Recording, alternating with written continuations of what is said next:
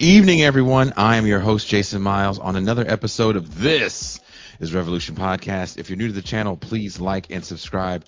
If you're enjoying what you see, make sure to hit that notification bell as we're constantly adding new episodes, doing cross streams with other channels, and adding additional programming. Also, before we start, I want to remind people that tickets are on sale for the book launch event for my upcoming release on Everyday Analysis. I was a teenage anarchist about how the culture of deconstruction authenticity work in conjunction with one another to neutralize any sort of movement. The live event is going to be what I call the coolest backyard punk show, but not a punk show. Uh, there's going to be people from some legendary hardcore punk and metal bands. Uh, we're going to have a panel discussion and a Q&A and a chill mingling. Think of it as a very small, intimate meet and greet.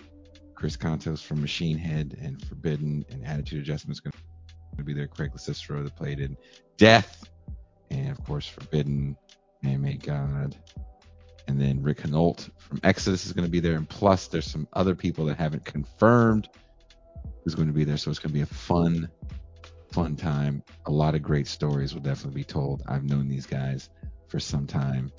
Uh, a lot of what they said definitely um, was an inspiration for the book. That being said, let's get to the co-hosts. You guys missed him. You kept mentioning him. You're like, where is he at? Well, here he is. The man from Miami. The man of the Mau Mau Hour. My co-host, my homie, my dog. He is the Pascal Robert.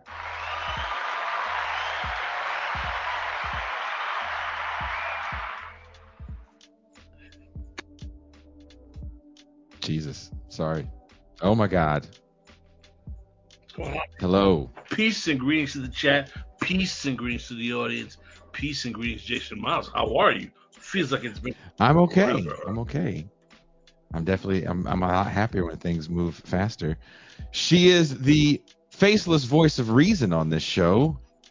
You may know her as my comrade in silliness in the champagne room. She is M. Toussaint. Hello, hello. So good to be here tonight. Really. I think you guys uh, are going to enjoy our guest. What do you think? Sounds like a good good guest. I enjoyed this book. I enjoyed our green green room conversation. hmm Um, are you happy to be back, Pascal? It's been a minute. People were were uh, wondering where you were. I didn't feel like I was gone, quite honestly. oh, really? You weren't gone long enough? There you go.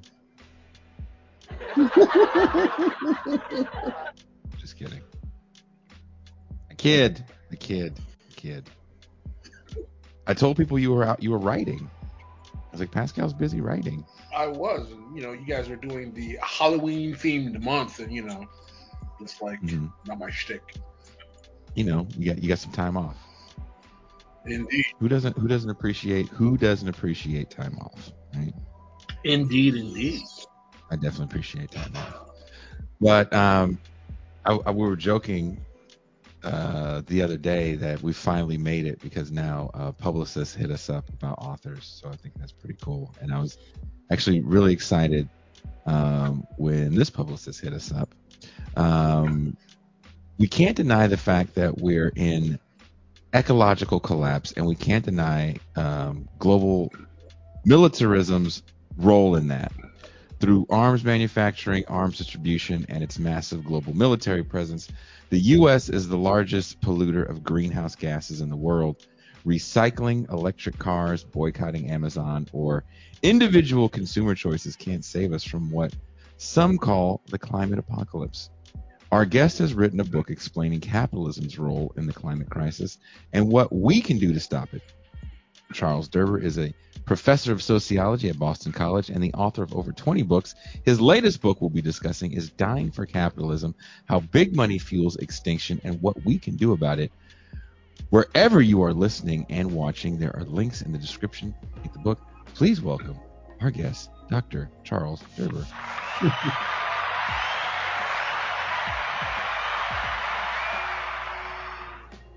Thank you so much for hanging out with us today. Hey, it's great to be here. Thanks for having me. I hope you appreciate the applause. I did. I always do. well, you know, I've wanted to get you on this show for some time because there's a book you wrote about the left. Oh, four years ago. Yeah. Yeah. Welcome to the revolution. Yeah. Yeah. Right before COVID, that came out. Yeah. Yeah. Uh, a lot of uh, sentiments in that book we definitely echo on this show. Um, so I, I want to say this is actually kind of an honor and privilege, privilege to have you on here. Um, you have a great critique of capitalism and its role in environmental collapse. Um, but what is the socialist response to the climate? China, a communist country, is a major polluter. The Soviet Union had disastrous issues with pollution. What would be the socialist response to climate crisis, in your opinion? Well, I mean, let's distinguish between socialist activists and thinkers and governments that call themselves socialist. But if you're saying, what do I think a good socialist ought to be mm-hmm. uh, thinking about um, the environmental crisis? Let me say, first of all, I think what's a little unusual about my book is that it people who worry about the climate or about militarism or about economic you know class power corporate power and so forth they tend to sort of look at these things on different tracks and um, analyze them somewhat separately and um, jason you may remember from my other book my my sort of brain tends to constantly look for connections and mm-hmm intersections between major social political problems. Mm-hmm. And so this book is what, um, if you looked at the first chapter, you'd see a big picture of a mm-hmm. triangle. Mm-hmm. I call the extinction triangle. And at the top of that triangle is capitalism. Mm-hmm. And on both its sides, one down one side is environmental death, of which climate change is one big part.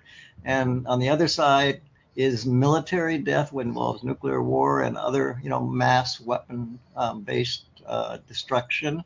And then the two at the bottom, climate change and war, are also interconnected and also fuel each other in ways that are often neglected. So at the top of this triangle, and this goes to your question about what a socialist would think, is that I'm arguing that our economic system and the sort of, you know, built-in profit um, mania that drives all capitalist systems is at the root of both all our major existential crises the climate crisis, uh, other environmental crises around biodiversity, uh, and um, even pandemics are in a form, a form of um, environmental um, you know, crisis linked to um, to capitalism.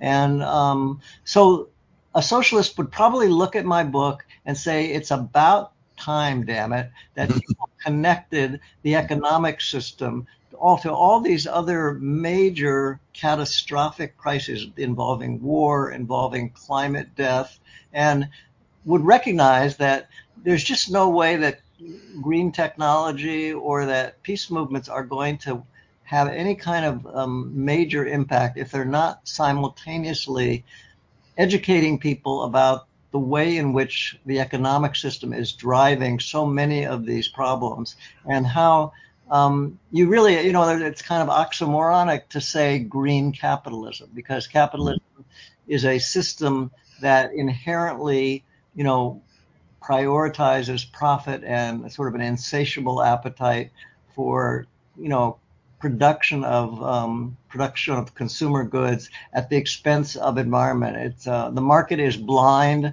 It kind of externalizes the cost of environmental damage to the rest of us. Um, an external, you know, an externalized cost is one that the market players who produce it don't have to worry about. If a factory pollutes downstream, it mm-hmm. externalizes the cost of that pollution to the people living downstream who are getting sick from it. And, you know, if you macro, you know, put that in a macro picture, capitalism simply treats you know, worldwide pollution as an external cost. They don't have to worry about the, the big companies because they don't have to pay for it. They they externalize that cost and put it on the rest of us. The same is true, by the way, of the wars that are fought for oil, which help you know help drive climate change, and for all the other uh, reasons that the United States goes to war are linked to the economy.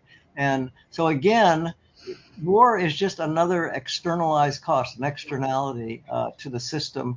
And the sad thing is that people don't, you know, because capitalism is so deeply embedded in the way that most Americans learn to think about, they just don't imagine there's any real alternative to capitalism. Um, they they sort of accept the idea that technology or other kinds of you know changes can can do the job when so many of the problems that we're dealing with are profoundly linked, inextricably linked mm-hmm. to capitalism. And then the book sort of lays out why that's true and also lays out why, as, as depressing as it may sound, to say that something as big as capitalism has to be addressed in order to deal with climate change and militarism. The book lays out a kind of historical, you know, narrative of hope in the sense that, I mean, not that I'm wildly optimistic, but if you go back to the abolitionist movement, um, you know, people said, you know, prior to the Civil War, this, abolitionism was a relatively small group of activists, and people said to them, "Get real." You know, slavery has been for here forever, and you'll never ever get rid of a slave system. And the abolitionists, they didn't, of course, completely abolish slavery, but they made a major dent in the slave system in the South. And so we we look at. I mean, we don't want to leave people. I noticed one of your commenters here on the right. I'm looking at it said, what a depressing subject to be talking about. And it is depressing. Mm-hmm. So we, we put some attention in the book. There's a conversation between an activist in 2060 and activist today about how they found that narrow path that moved the world through all the entangled dangers that we're confronting right now involving war in the Middle East and mm. Ukraine and all over the place, uh, and the environmental crisis, which just keeps displacing people uh, and making um, life impossible for so many people, um, particularly poor, color people of color. Um, and so the book is about a depressing subject but it maintains a kind of sense of the possibilities and um, uses historical examples to say, do not give up because there's too much at stake. Number one, I mean, for younger people in particular, I mean, this is life and death. There's no question that this is the greatest emergency ever created in human history by far.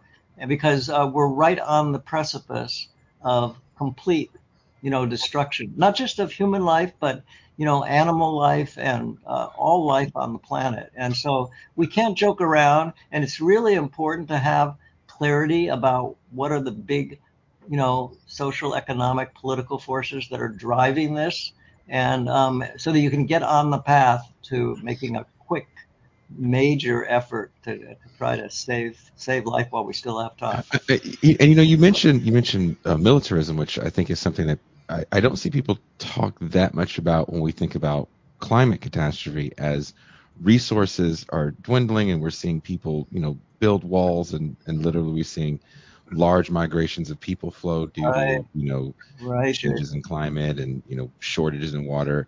Do you think we're going to see, you know, realistically more militaristic actions as resources bec- become less and less walls become higher and higher built, people, you know, we have to get this group of people out. Yeah, absolutely. You you hit the nail on the head. Uh, a lot of this book is about the interaction between climate change and militarism, which almost nobody talks about. But as you just in the ways that you were suggesting, Jason, it's really really important because as I mean, climate change drives war, and war drives climate change. Climate change drives war, in some of the way you're saying about. I mean, people about 60% of people in the world lived about 50 miles from the ocean. Mm-hmm. And as the climate changes and the ice melts, the ocean sea level rises. And meanwhile, you know, hurricanes, floods, droughts are making more and more land uninhabitable. So you have, as you're suggesting, millions and millions of people facing, you know, uninhabitable, um, their homes the places mm-hmm. where they live are not going to continue to be inhabitable. That forces mass migrations, you know, competition among people within nations and across nations trying to survive.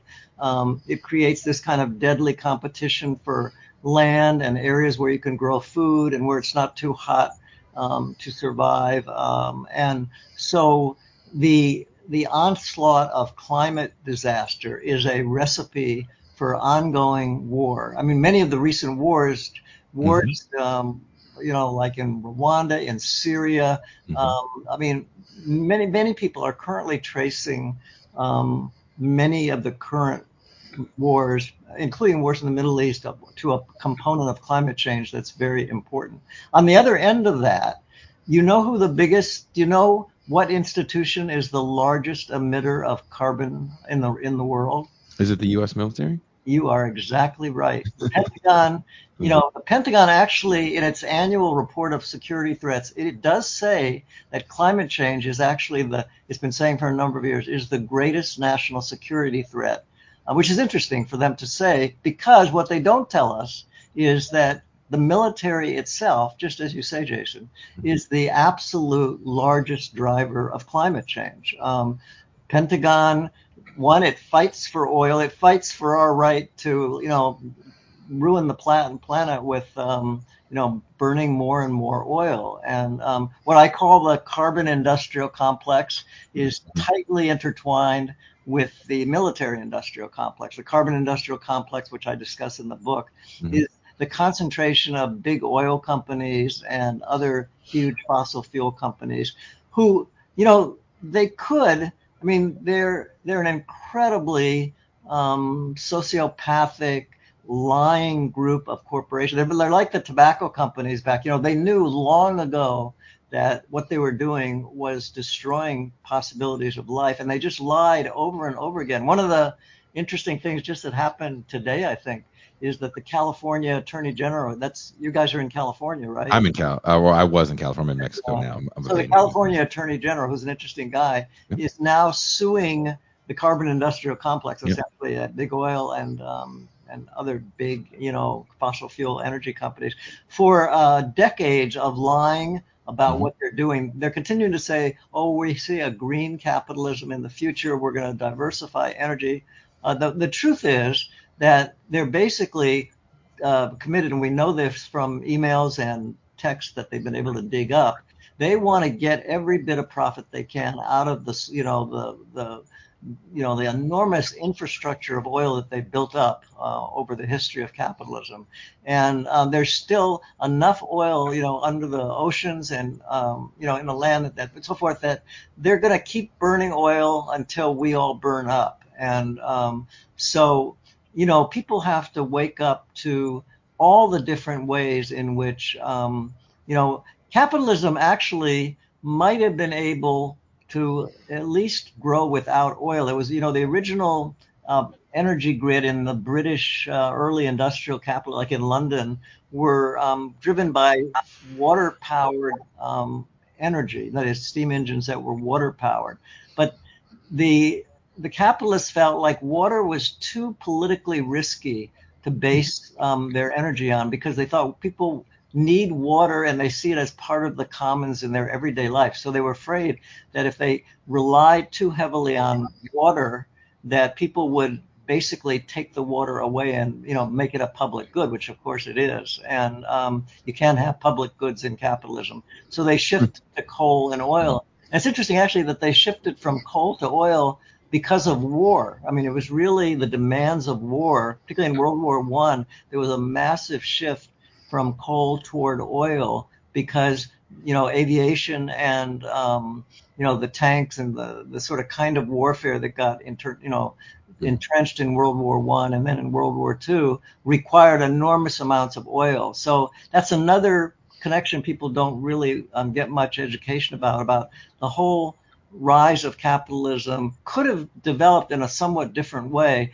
but the role of militarism, which was endemic, you know, central to capitalists gaining new resources, and uh, meant that capitalists were always going to fight, and for that they needed more oil. And so there's this ongoing historical story which links together the rise of capitalism, the use of fossil fuels, and the use of military force um, to basically keep the planet uh, a profitable resource for big, you know, wealthy people who run big companies of the world. Pascal. Yeah, I wanted to ask you a question because this is a very interesting subject matter. When talking about the role of capitalism and the way in which it, it uh, is a next to climate change, response to the developing global south, particularly Africa, who has not yet been industrialized, but requires some level of development to be able to move itself out of, I would even say it's not even agrarian, almost a kind of like a kind of uh, minimal rich but economically poor situation. Is there any way we could see a development of the third world or the, the undeveloped global south that would not necessarily put the global climate ecosystem in jeopardy? Well, that's a really, really important question because um, you know the global South didn't create climate change. I mean, they were the victim of they are, they were and are the victim of both the militarism and the climate consequences of capitalism. So, yeah, absolutely, we have to have the solution to all of these crises is bringing the entire the entire world is tied together because we're all going to die eventually from from the climate change and militarism that is just becoming you know every day uh, greater threat. So we need to massively divert the capital, the, the money stocks of the world from these huge corporations, which are monopolizing so much of it, into particularly in the advanced, uh, the more wealthy uh, North countries of the North that caused all these problems, and take all that money that's currently being put into the military industrial complexes and into the carbon industrial complexes and making them rich at the expense of the rest of us and divert all that money into uh, basically green sort of sustainable development models for the global south. I mean, as I said, capitalism could have developed without carbon energy. And today, the global south um, is, you know, in fact, it, it is one because you know, so the price of solar and wind and other forms of energy is of, of sustainable energy has gone down a lot, and the costs of fossil fuel are so much greater um, that uh, it's really, I think, if you can divert the money away from these large corporate, you know, empires that control it and are trying to maintain a kind of capitalism, a global capitalism that's keeping the global South poor at the expense of, after all, what is globalization? It's a way of essentially making the global South the you know the sort of um, exploited labor source of wealth in the global north and they're doing at, at the cost of the the people working in the in as sort of in the global labor force in sweatshops and um, you know in very very desperate conditions and it's it's imposing enormous environmental and military costs to maintain the governments uh, that are keeping those companies there. So, yeah, we need a global. That's why the the as in you know it's interesting when um, Stephen Douglas was um, leading the abolitionist struggle. Um, he he was very global in his abolitionist. He recognized that to deal with capitalism and slavery in the United States, you had to develop a global struggle against it. And that is true, you know, in, you know, multiple times in the struggle we're facing right now. There's no way, in my view, of getting the global north to really address all of these problems by itself. Um, it has to really enlist the global south. And the global south is not going to be able to join unless there's enormous amounts of funds um, being redirected to basically, as you as you were saying, um, to develop the economies of the global south in a sustainable way, um, where you know all of this capital, which is stored in um, big oil and um, you know big military uh, sort of is redirected, and you can do that in many ways. There's ways to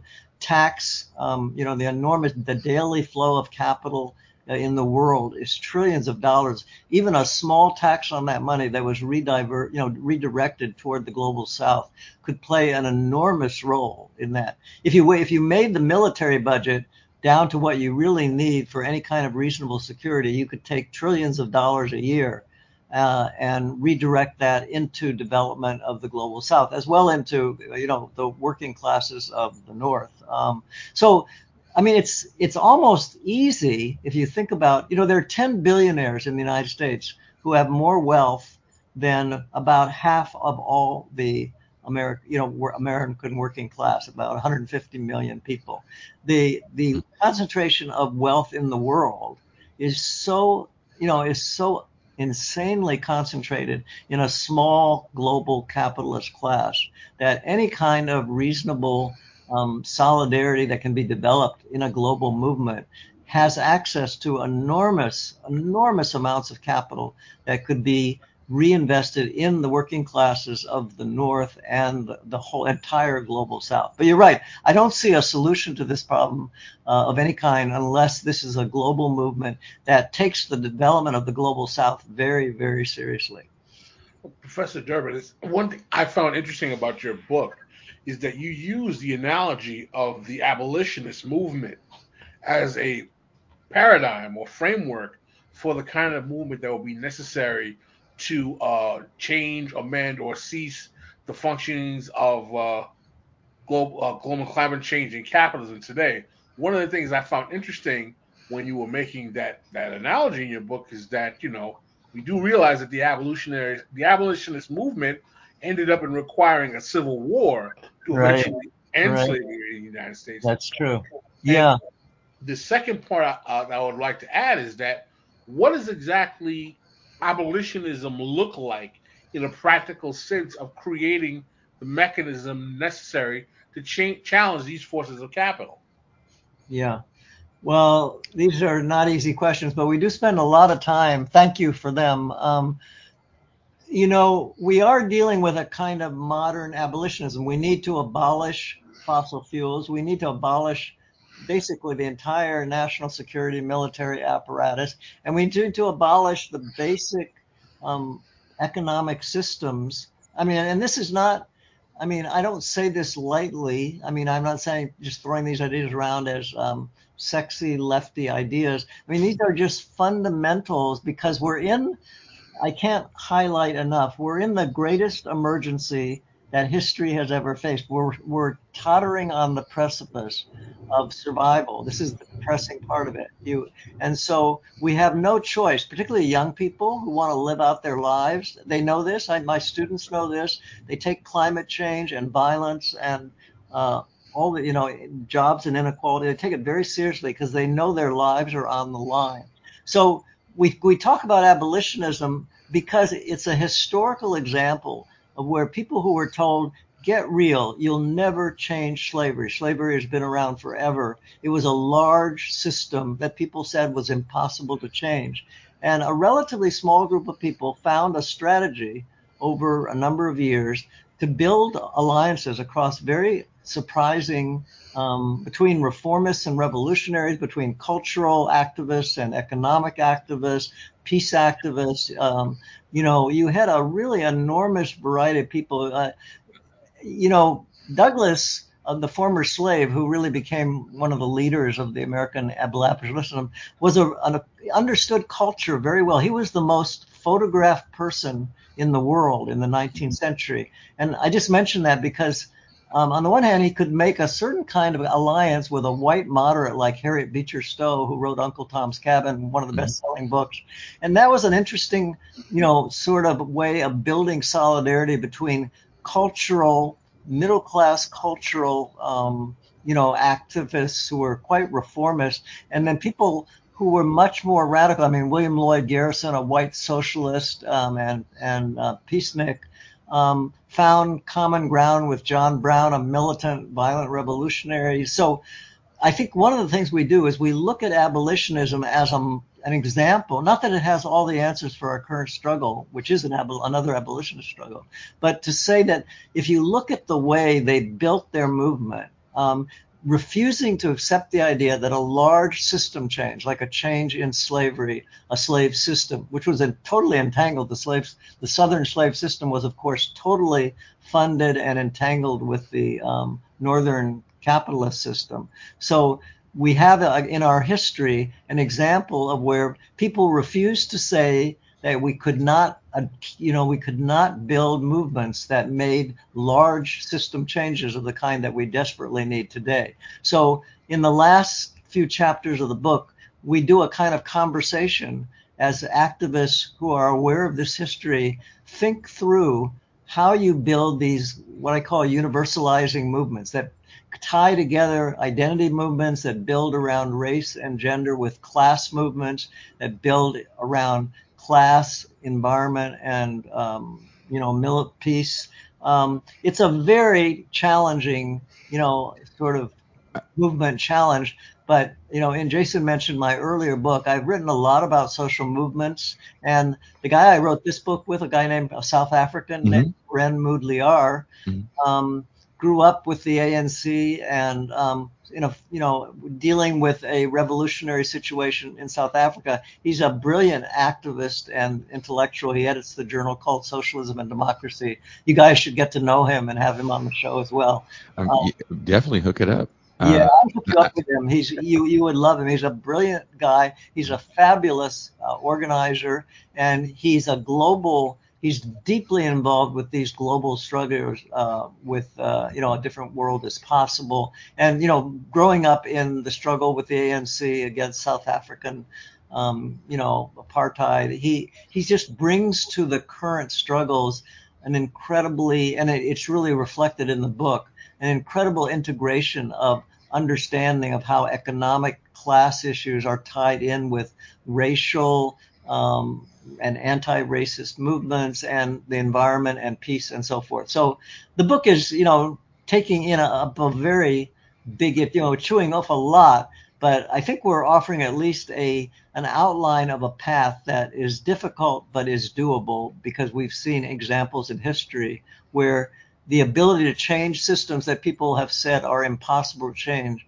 have actually made surprising amounts of, of transformation. I, I do want to I do want to ask you about that because you bring up the abolitionist movement, and and that's kind of an, interesting thing to think about in the current context because you know you're talking about someone like Frederick Douglass that understood culture, right. and the only person I can think of, and you know maybe the panel would disagree with me, uh, a kind of larger voice over the last I don't know maybe four or five years, a person like Ibram X Kendi, which says kind of uh, the problem is racism and we have anti-racism. And they're really, even though he kind of hints at a class analysis in the How to Be an Anti-Racism book, there really is no class analysis in right. that book. And the and the end all be all becomes we just have to fix what's in the minds of, of white people and be anti-racist. So right. if you take a city like where I'm from in Richmond, California, um, the largest employer in that city is Chevron.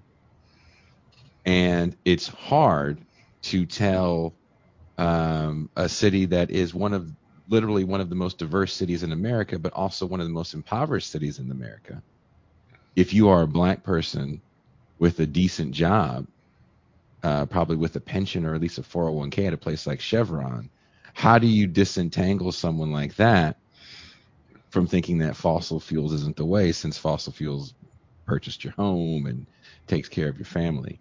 Even though you know there's problems when the factory catches on fire, which is quite common. Apparently, the retardant that puts out the fire has had devastating uh, uh, issues with people within the community, especially with cancer.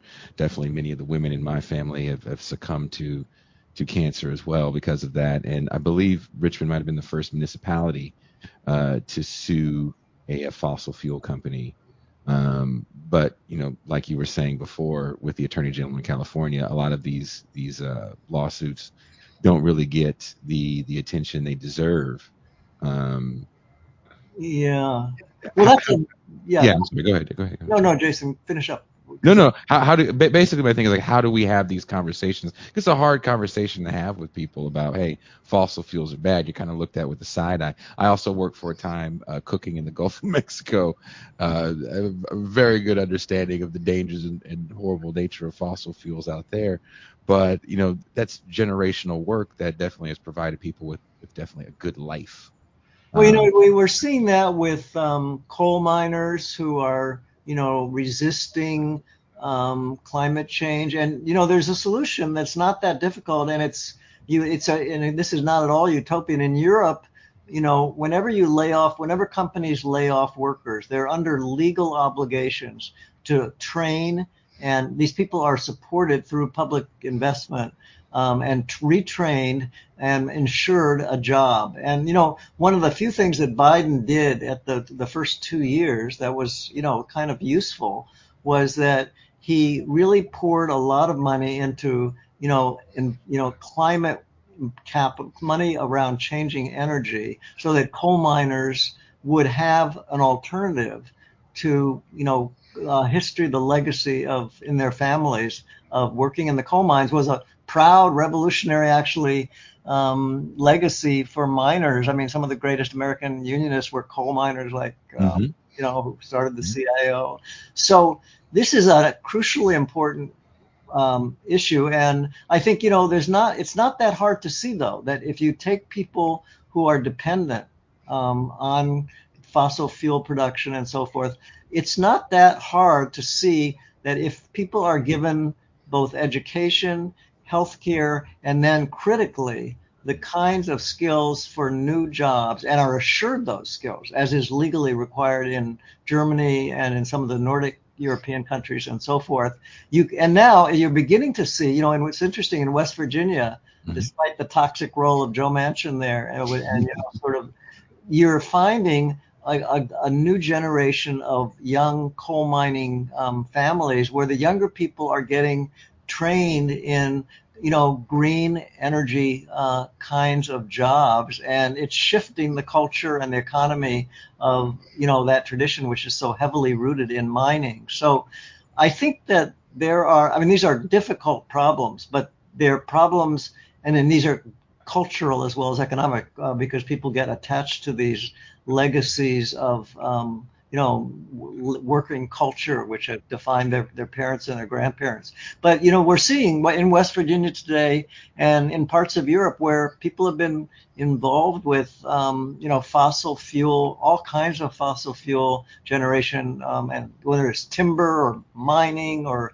uh, oil and so forth, where you have to build a uh, this sort of capital again. You have to get public. You know, we say the, the solution to so much of this is public goods, the, moving toward an economy of public goods, by which we mean money that's generated. After all, corporation is basically the largest form of uh, welfare in the world. Do you know what it's for? Hmm. It's corporate welfare. It's money that's generated from the taxpayers, which goes to subsidize enormous amounts of uh, corporate uh, expansion, depreciation, mm-hmm. um, all the ways in which corporations get uh, advantages are coming. I mean, this is one of the ironies of capitalist, you know, quote, free market ideology. It's free market for the for the rest of us, but it's large government for the big companies, and big companies have sucked off and the the breast of big government money for generations now. And um, so what we need to do is say, okay, if we're going to have this kind of you know corporate welfare, let's take that money, which is really coming from the public. It's public money, and rather than generating for the profit of a tiny number of extremely wealthy people, mm-hmm. why not take public money? And redirect it toward things that are in the interest of the general public who are paying out this money. And so if you want to get rid of oil company, you know, getting oil workers or coal miners committed to, you know, environmental, uh, environmentally sustainable economies, you take that public money that's going into oil and going into all the timber and, you know, all the horrific uh, companies that the public is subsidizing and redirecting that money toward um, public goods, which in, first and foremost is um, sustainable, you know, environmental policy as well as you know peace activity. And there's just literally trillions of dollars that is coming from the public and can be redirected both to the global south and to these new new forms of development in the north as well. Toussaint? Um, I just want to thank you again for being here oh. and for and for writing this book. Um, it's it's right up my alley. Oh, great. Thank you. Thanks. Well, thank you. I mean, I'm I'm really happy to hear that because, you know, it's a subject that is so desperate. I mean, you know, you look at what's happening right now in, um, you know, in Gaza, and you're thinking, my God, these two million people are going to be subjected to genocide through. It's really an American war because you know the war, the money that Israel has is all coming. The United States writes a four billion dollar check to Israel every year. That money is taken by Israel and put into money that goes back to the United States to, um, you know, Lockheed Martin and to Boeing and to General Dynamics, all the military companies, which then send them the weapons, which are American weapons, back to fight Palestinians in this case in, in Gaza. And we're going to see, I mean, just like you probably saw today that there was a bombing of a hospital. Hospital, yeah. 500 people. That's nothing compared to the slaughter you're likely to see because, you know, and I mean, I mentioned this because it's just a horrifying sort of, um, you know, micro narrative of what's happening in the world, you know, where the United States is putting enormous amounts of capital into this kind of military and, and, and environmental and economic uh, warfare that's destroying people. And Gaza, you're going to see in Gaza. My my prediction is that you're going to see over the next few weeks in Gaza the kind of human loss of life. You know, these are kids. Most of Gaza, 60% of Gaza is under 15 years old. These are kids who are going to just be slaughtered. They have nowhere to go. They um, they've already lost. You know, they don't have access to electricity. They have, you know, the exits have been closed off. Israelis are coming in from land, sea, air. Um, it's going to be a kind of little microcosm of extinction that is really a kind of mini narrative of what the future of humanity might look like, where we're all trapped. I mean, Gaza is a prison where Yeah. people are trapped and they, they can't get out by land, air, or sea. The, you know, their exits have been closed. And that's the way it's going to feel like in the world. We're all trapped in this prison that's been set up by these billionaire companies and we have no way exit. You know, I mean, Elon Musk says, well, we're going to get off the planet. You know, he's talking about developing SpaceX and moving to another planet. There's no planet that we can get to fast enough given what's happening there. So we're all Gazans in a certain way right now. Hmm. You know? We're all victims. We're all um, prisoners in a system that we have to mobilize, um, you know, with all our, you know, hearts and minds and, and solidarity because there's just no joke. This is life and death. I mean, it's just so tra- I, I barely sleep these days because I think about what's going to happen uh, to these people in Gaza, and I think it's hard to sleep. You know, That's why I asked the question earlier. Like, is this the future? And and I don't know if you agree with me, Pascal, when we talk about uh, a part of the world that's not, you know, that little strip right there where all those people are, are kind of entrapped. They're not producing anything. It's not resource rich.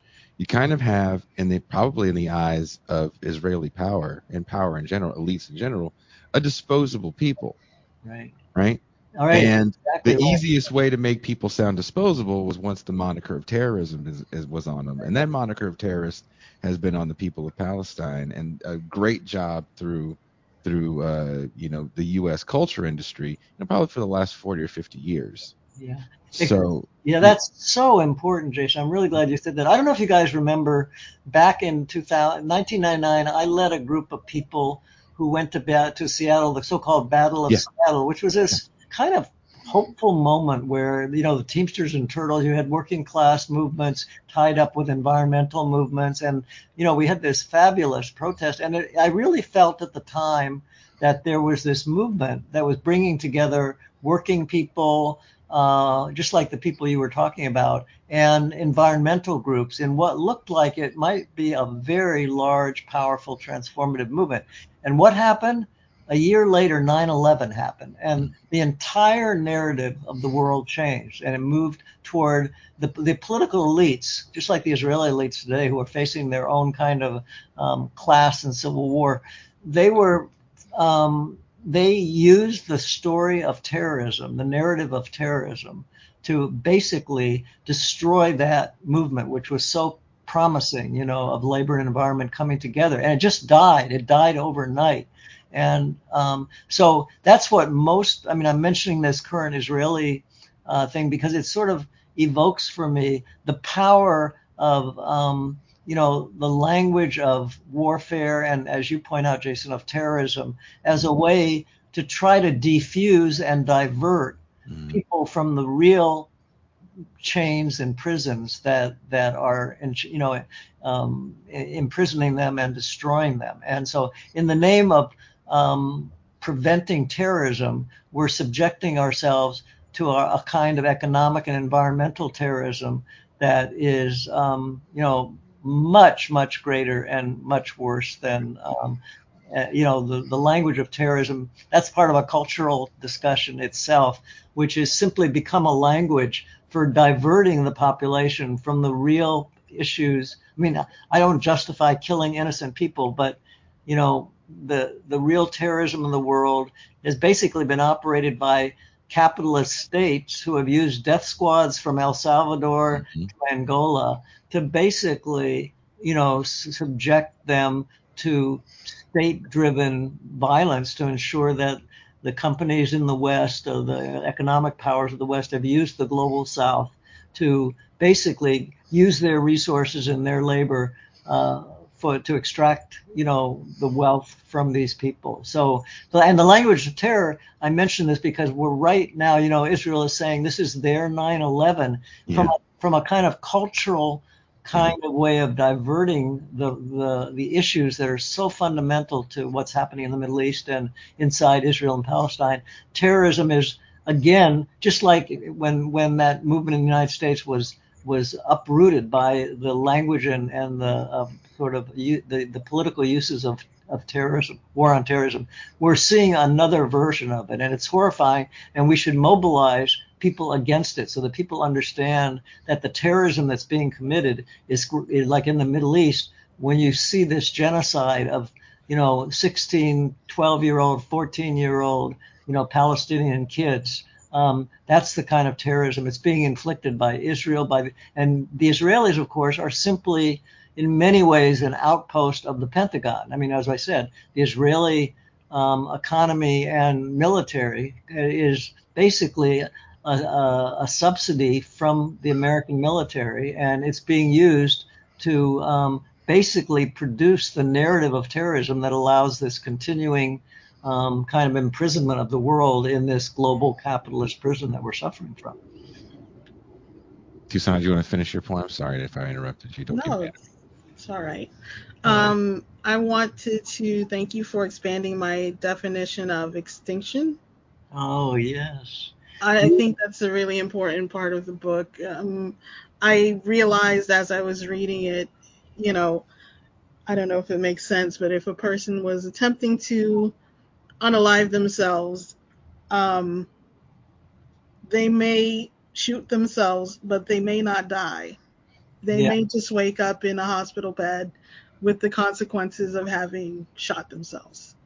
So I think it is a form of denialism when we think of extinction as death.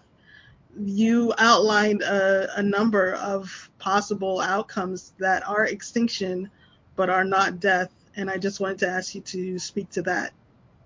Well, I'm so glad you noted that um, because it is important. I mean, extinction, of course, in its ultimate form, is the destruction of all life, and I, I want to emphasize that includes animal. I mean, I'm a great lover of animals, and I think the kind of human arrogance that the planet exists to and you know for humans as against the thousands and thousands of species that are the animal species that were going extinct every day. I mean, there is a form of extreme extinction that we really are facing. But at the same time, you're exactly right to say that the notion of extinction should be understood in a much larger sense. There are, there are a number of people, the philosophers and others who are writing about extinction and talking about forms of essentially um, there are forms of extinction that are sort of like you say, where you wake up from what appears to be a kind of death, where you stop living fully, but you don't die. And these are forms of collective, global um, kind of uh, uh, sort of restraints on human abilities to grow and to develop in ways that fulfills people's basic needs and basics humanity to become creative, you know, socially nourishing communities. And so we're facing a, a spectrum of of kind of futures in which the full development of people is massively restrained, where people will, many people will survive, but under conditions that are extremely suboptimal, where they're suffering from um, greater restraints than we're familiar with. Um, but they involve economic poverty, they involve environmental limitations of all kind, they involve, I mean, they basically simply subject the future of humanity and life to constraints that it's like, it's like waking up in a hospital collectively, where we all wake up and say, we're not only in a prison, we're in a hospital bed, and we're alive, but we're not able to exercise, you know, structurally, systemically, we're not able to act as if we're fully alive people because the conditions of the hospital we're in and the conditions of our own energy are such that we're not able to, you know, sort of act out our potential. So I'm glad you pointed that out because it is an important part of the book to say that extinction is um, it's not a single I mean, it's not just one nuclear war that destroys everything. That there, there, that's definitely. I mean, Ukraine could easily, given the amount of tactical nuclear weapons that have been lined up on the Russian border, it's very easy to imagine an all-out nuclear war coming out of Ukraine or out of, for example, I think that the the Cold War with China, which could very much heat up around Taiwan. I really worry about that. That could become an all out nuclear war as well. So we do have to worry about complete extinction. Um, probably 100 nuclear weapons might well create a nuclear winter, actually, which would um, mm-hmm. largely destroy human potential and life. But then, as you suggest, there are all kinds, there's a spectrum of extinction, which is discussed um, around, you know, in the book where there's all these sort of levels of um, you know cutting off of the human potential and of society where you're not suffering total extinction but but essentially um, you know repressing human development in such a serious way that it kind of feels like you're going extinct even though that there will be survival. Pascal? One of the things that i, I, I uh, wanted to talk about in terms of organizing the force that will be necessary to change these realities is particularly who are you counting on to be the foot soldiers for this movement?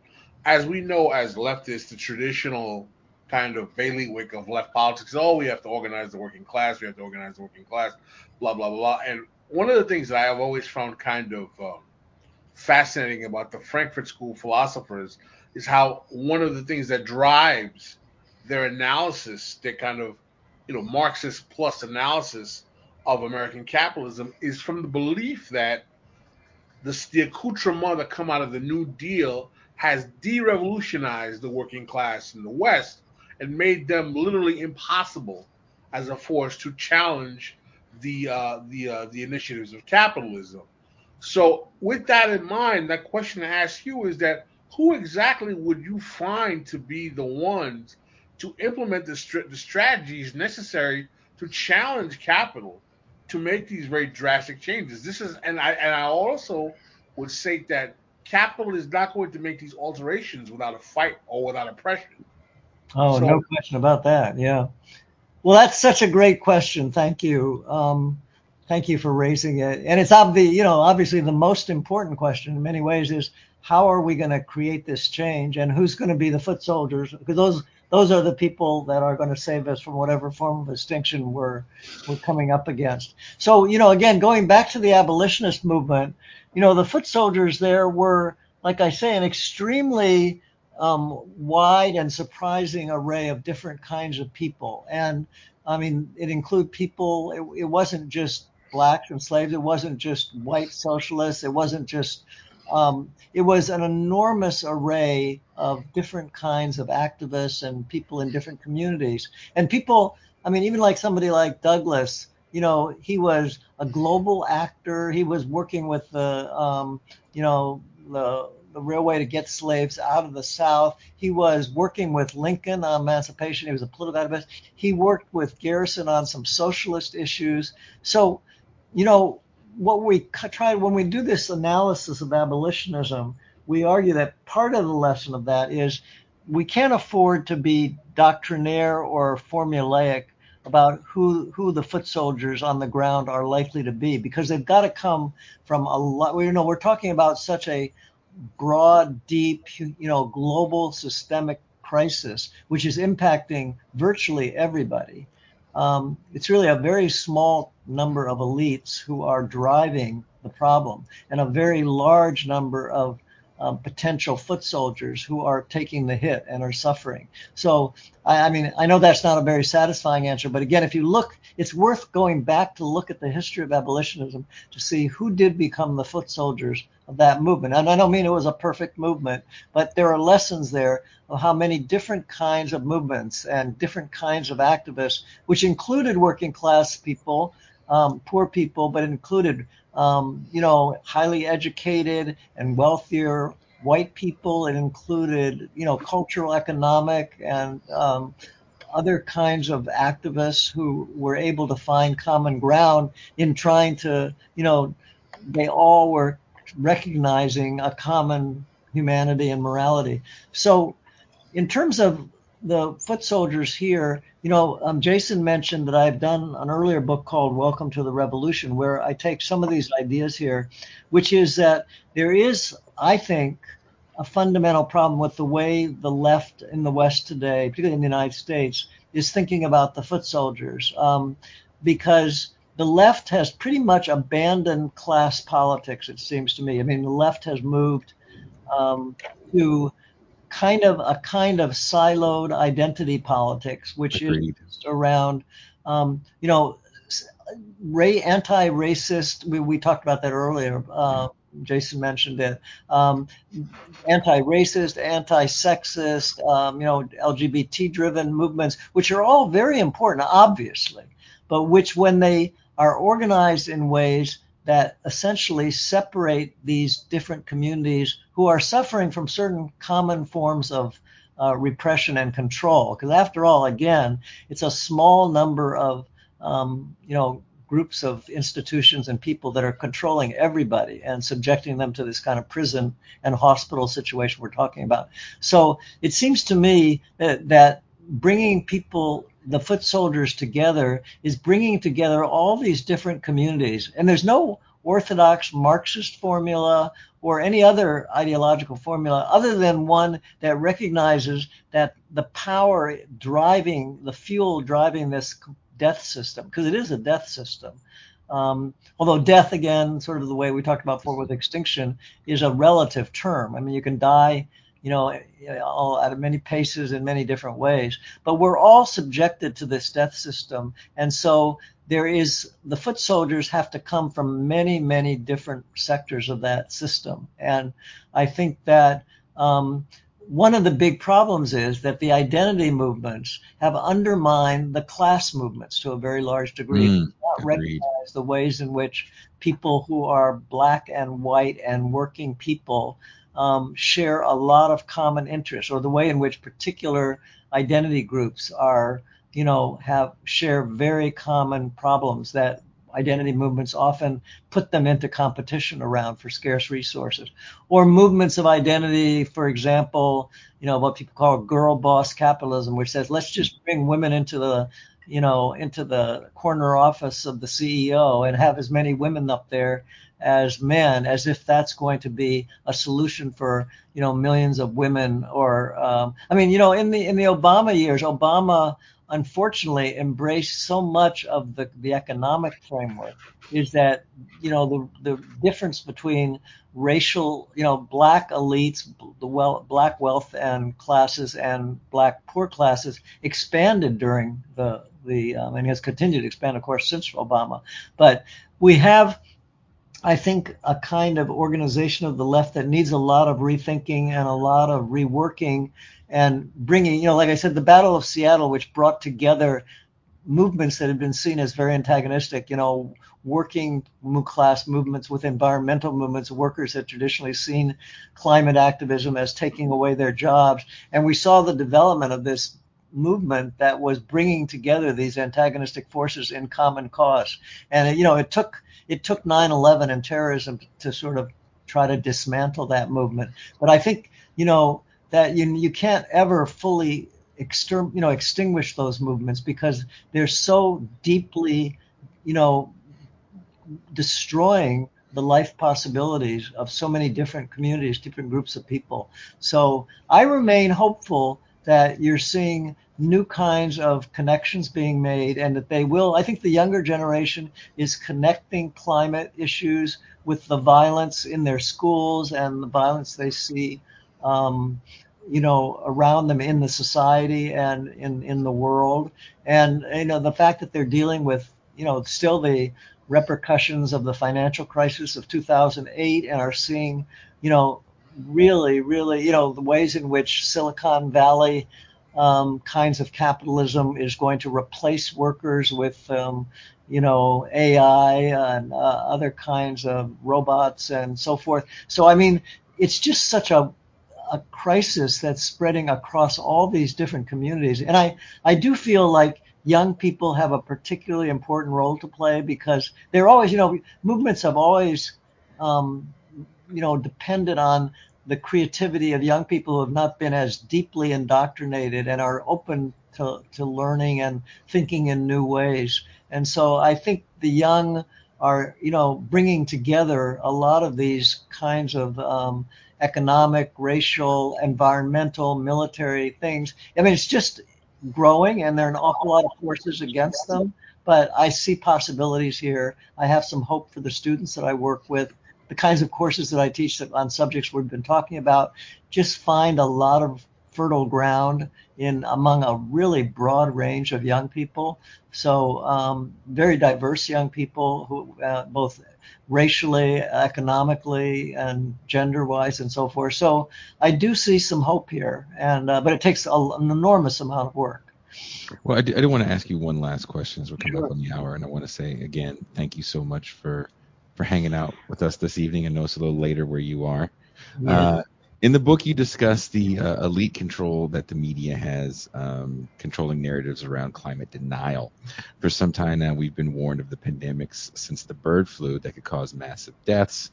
We had that, and to some degree, we're still dealing with the many mutations of the uh, COVID 19 virus. The lab leak discussion seemed to obfuscate global capitalism's role in these types of pandemics how should we discuss COVID 19 or uh, the coming of more of these types of viruses when so many Americans are wedded to this idea of, uh, of a lab leak?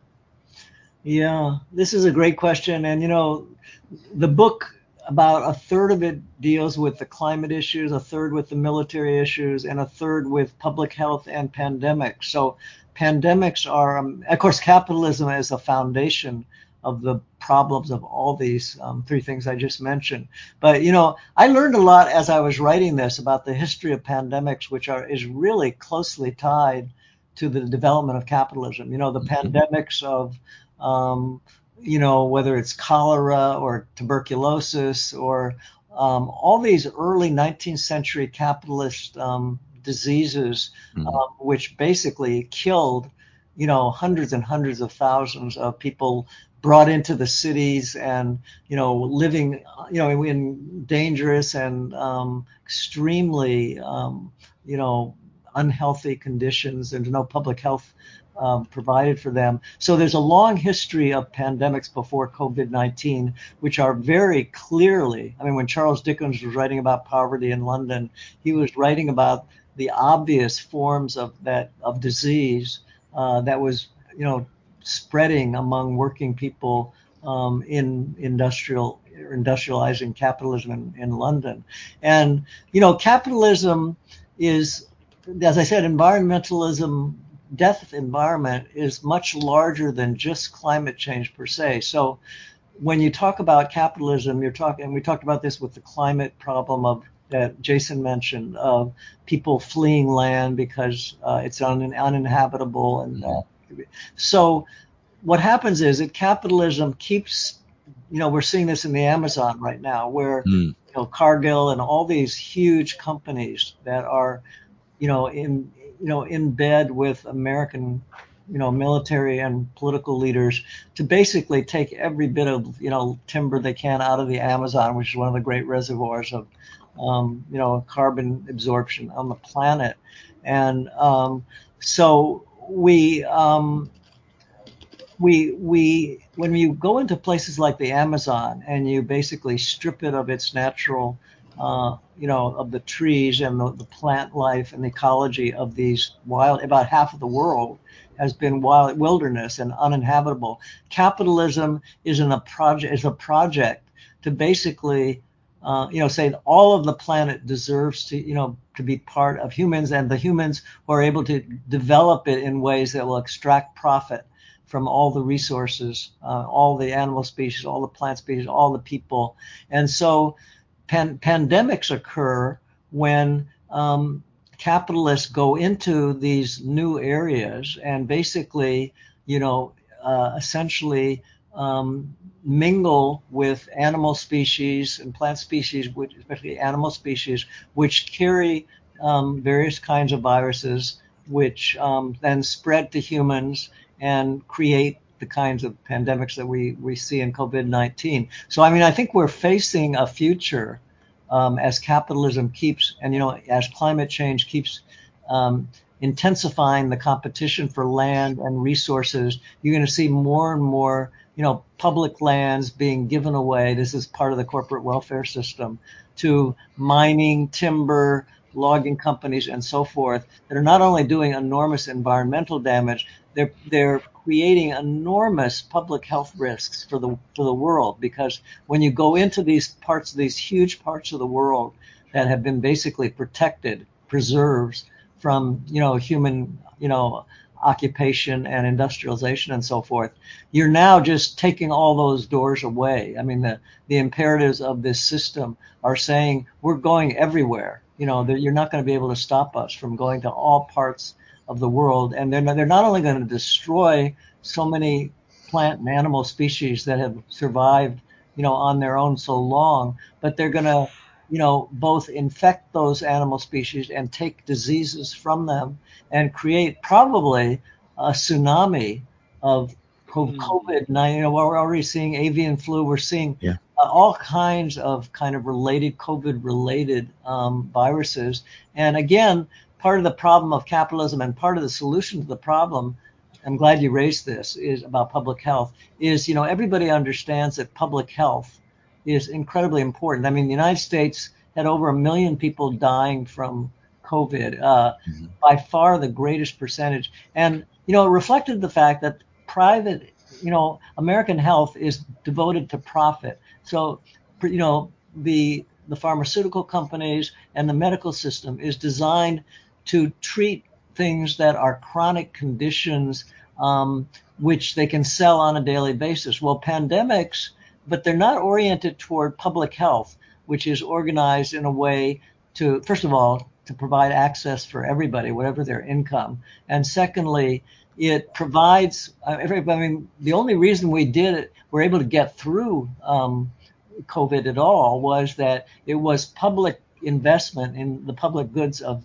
um, you know, NIMH and NIH, which developed the RMNA technology for the COVID vaccine. So whatever, you know, ways we got out of COVID-19 was through the kind of public investment in, um, you know, the government's public health laboratories and research, which developed. It wasn't Pfizer and Moderna who developed the mRNA technology for the vaccine. They simply commercialized yep the findings that were developed by public um, health, you know, um, institutes in in Washington. And that's sort of a little a little story about, you know, the, what's the problem of capitalism is about um, commodifying, privatizing all of capital, all services. You don't want public services. You don't want public transportation, public health, public schools, public, um, you know, gardens. You want everything done under a corporate private model. That's a recipe for environmental disaster and for public health disaster because if you don't have a public health system and you have a medical system basically um, organized for profit, um, you know, the the you're basically setting up a recipe for a pandemic-driven world. And so, you know, maybe one of the hopeful possibilities of COVID 19 is that people will come to understand that the only way people got through the, the most recent you know versions of COVID 19 was the mobilization of a public health. Now we have a the Republican Party, which is an anti-science and anti, you know, super anti-public health. Public, Mhm. You know, you have this kind of libertarian streak. It's hypocritical because they are happy to have large amounts of government money. As I said, capitalism is about taking public money and using large governments to fund corporate profit endeavors and to make it possible militarily around the world and to make it possible by exploiting environmental um, public resources. So it's really the whole idea of capitalism is a contradiction because it's really not about the private market. It's about taking public funds uh, and public resources and simply redirecting all of it to um, large concentrations of private capital and power um, for their uses. And so, in some sense, what we're talking about all through this is very simple. It's taking public, you know, resources, all the the, the funds and resources and labor and creativity of humans, and rather than having it extracted and you know enriching a small elite of the population, I mean, literally, a, a few people have more wealth than pe- all the people in Latin America or Africa or many parts of Asia.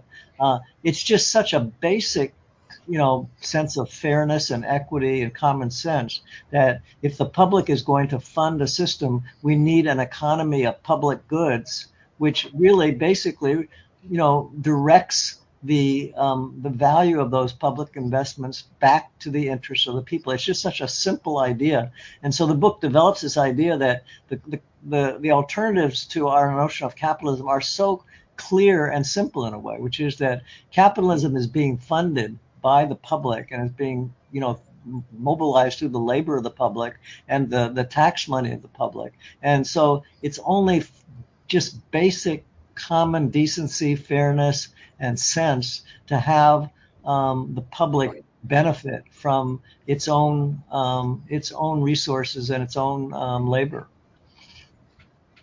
You have anything you want to add to that, Pascal or Toussaint?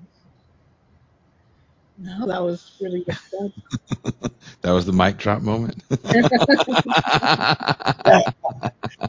Hey, you know, you guys are great. I'm really glad to know about you. It's really been a pleasure to talk to you, and um, I can just, I mean, I the first time I've talked with you, but um, I can just sense the creative sense of, um, you know, really making new connections and rejecting, you know, traditional orthodoxy. So I really appreciate you guys, and really thank you for having me on. And uh, you know, maybe we'll be able to have new conversations in the future. I'm a inveterate author, so I'm on my 27th book right now. I'm writing a book about fascism and democracy, Ooh. and then a new book coming out about what I call sociocide, which I've written a book called Sociopathic Society, and I'm showing that the sociopathy, the sort of antisocial character of society, is mm-hmm. getting to the point of what I call sociocide, which is where the basic bonds that you know allow people to connect with each other in a society are now being threatened by a lot of the same forces that we're talking about, but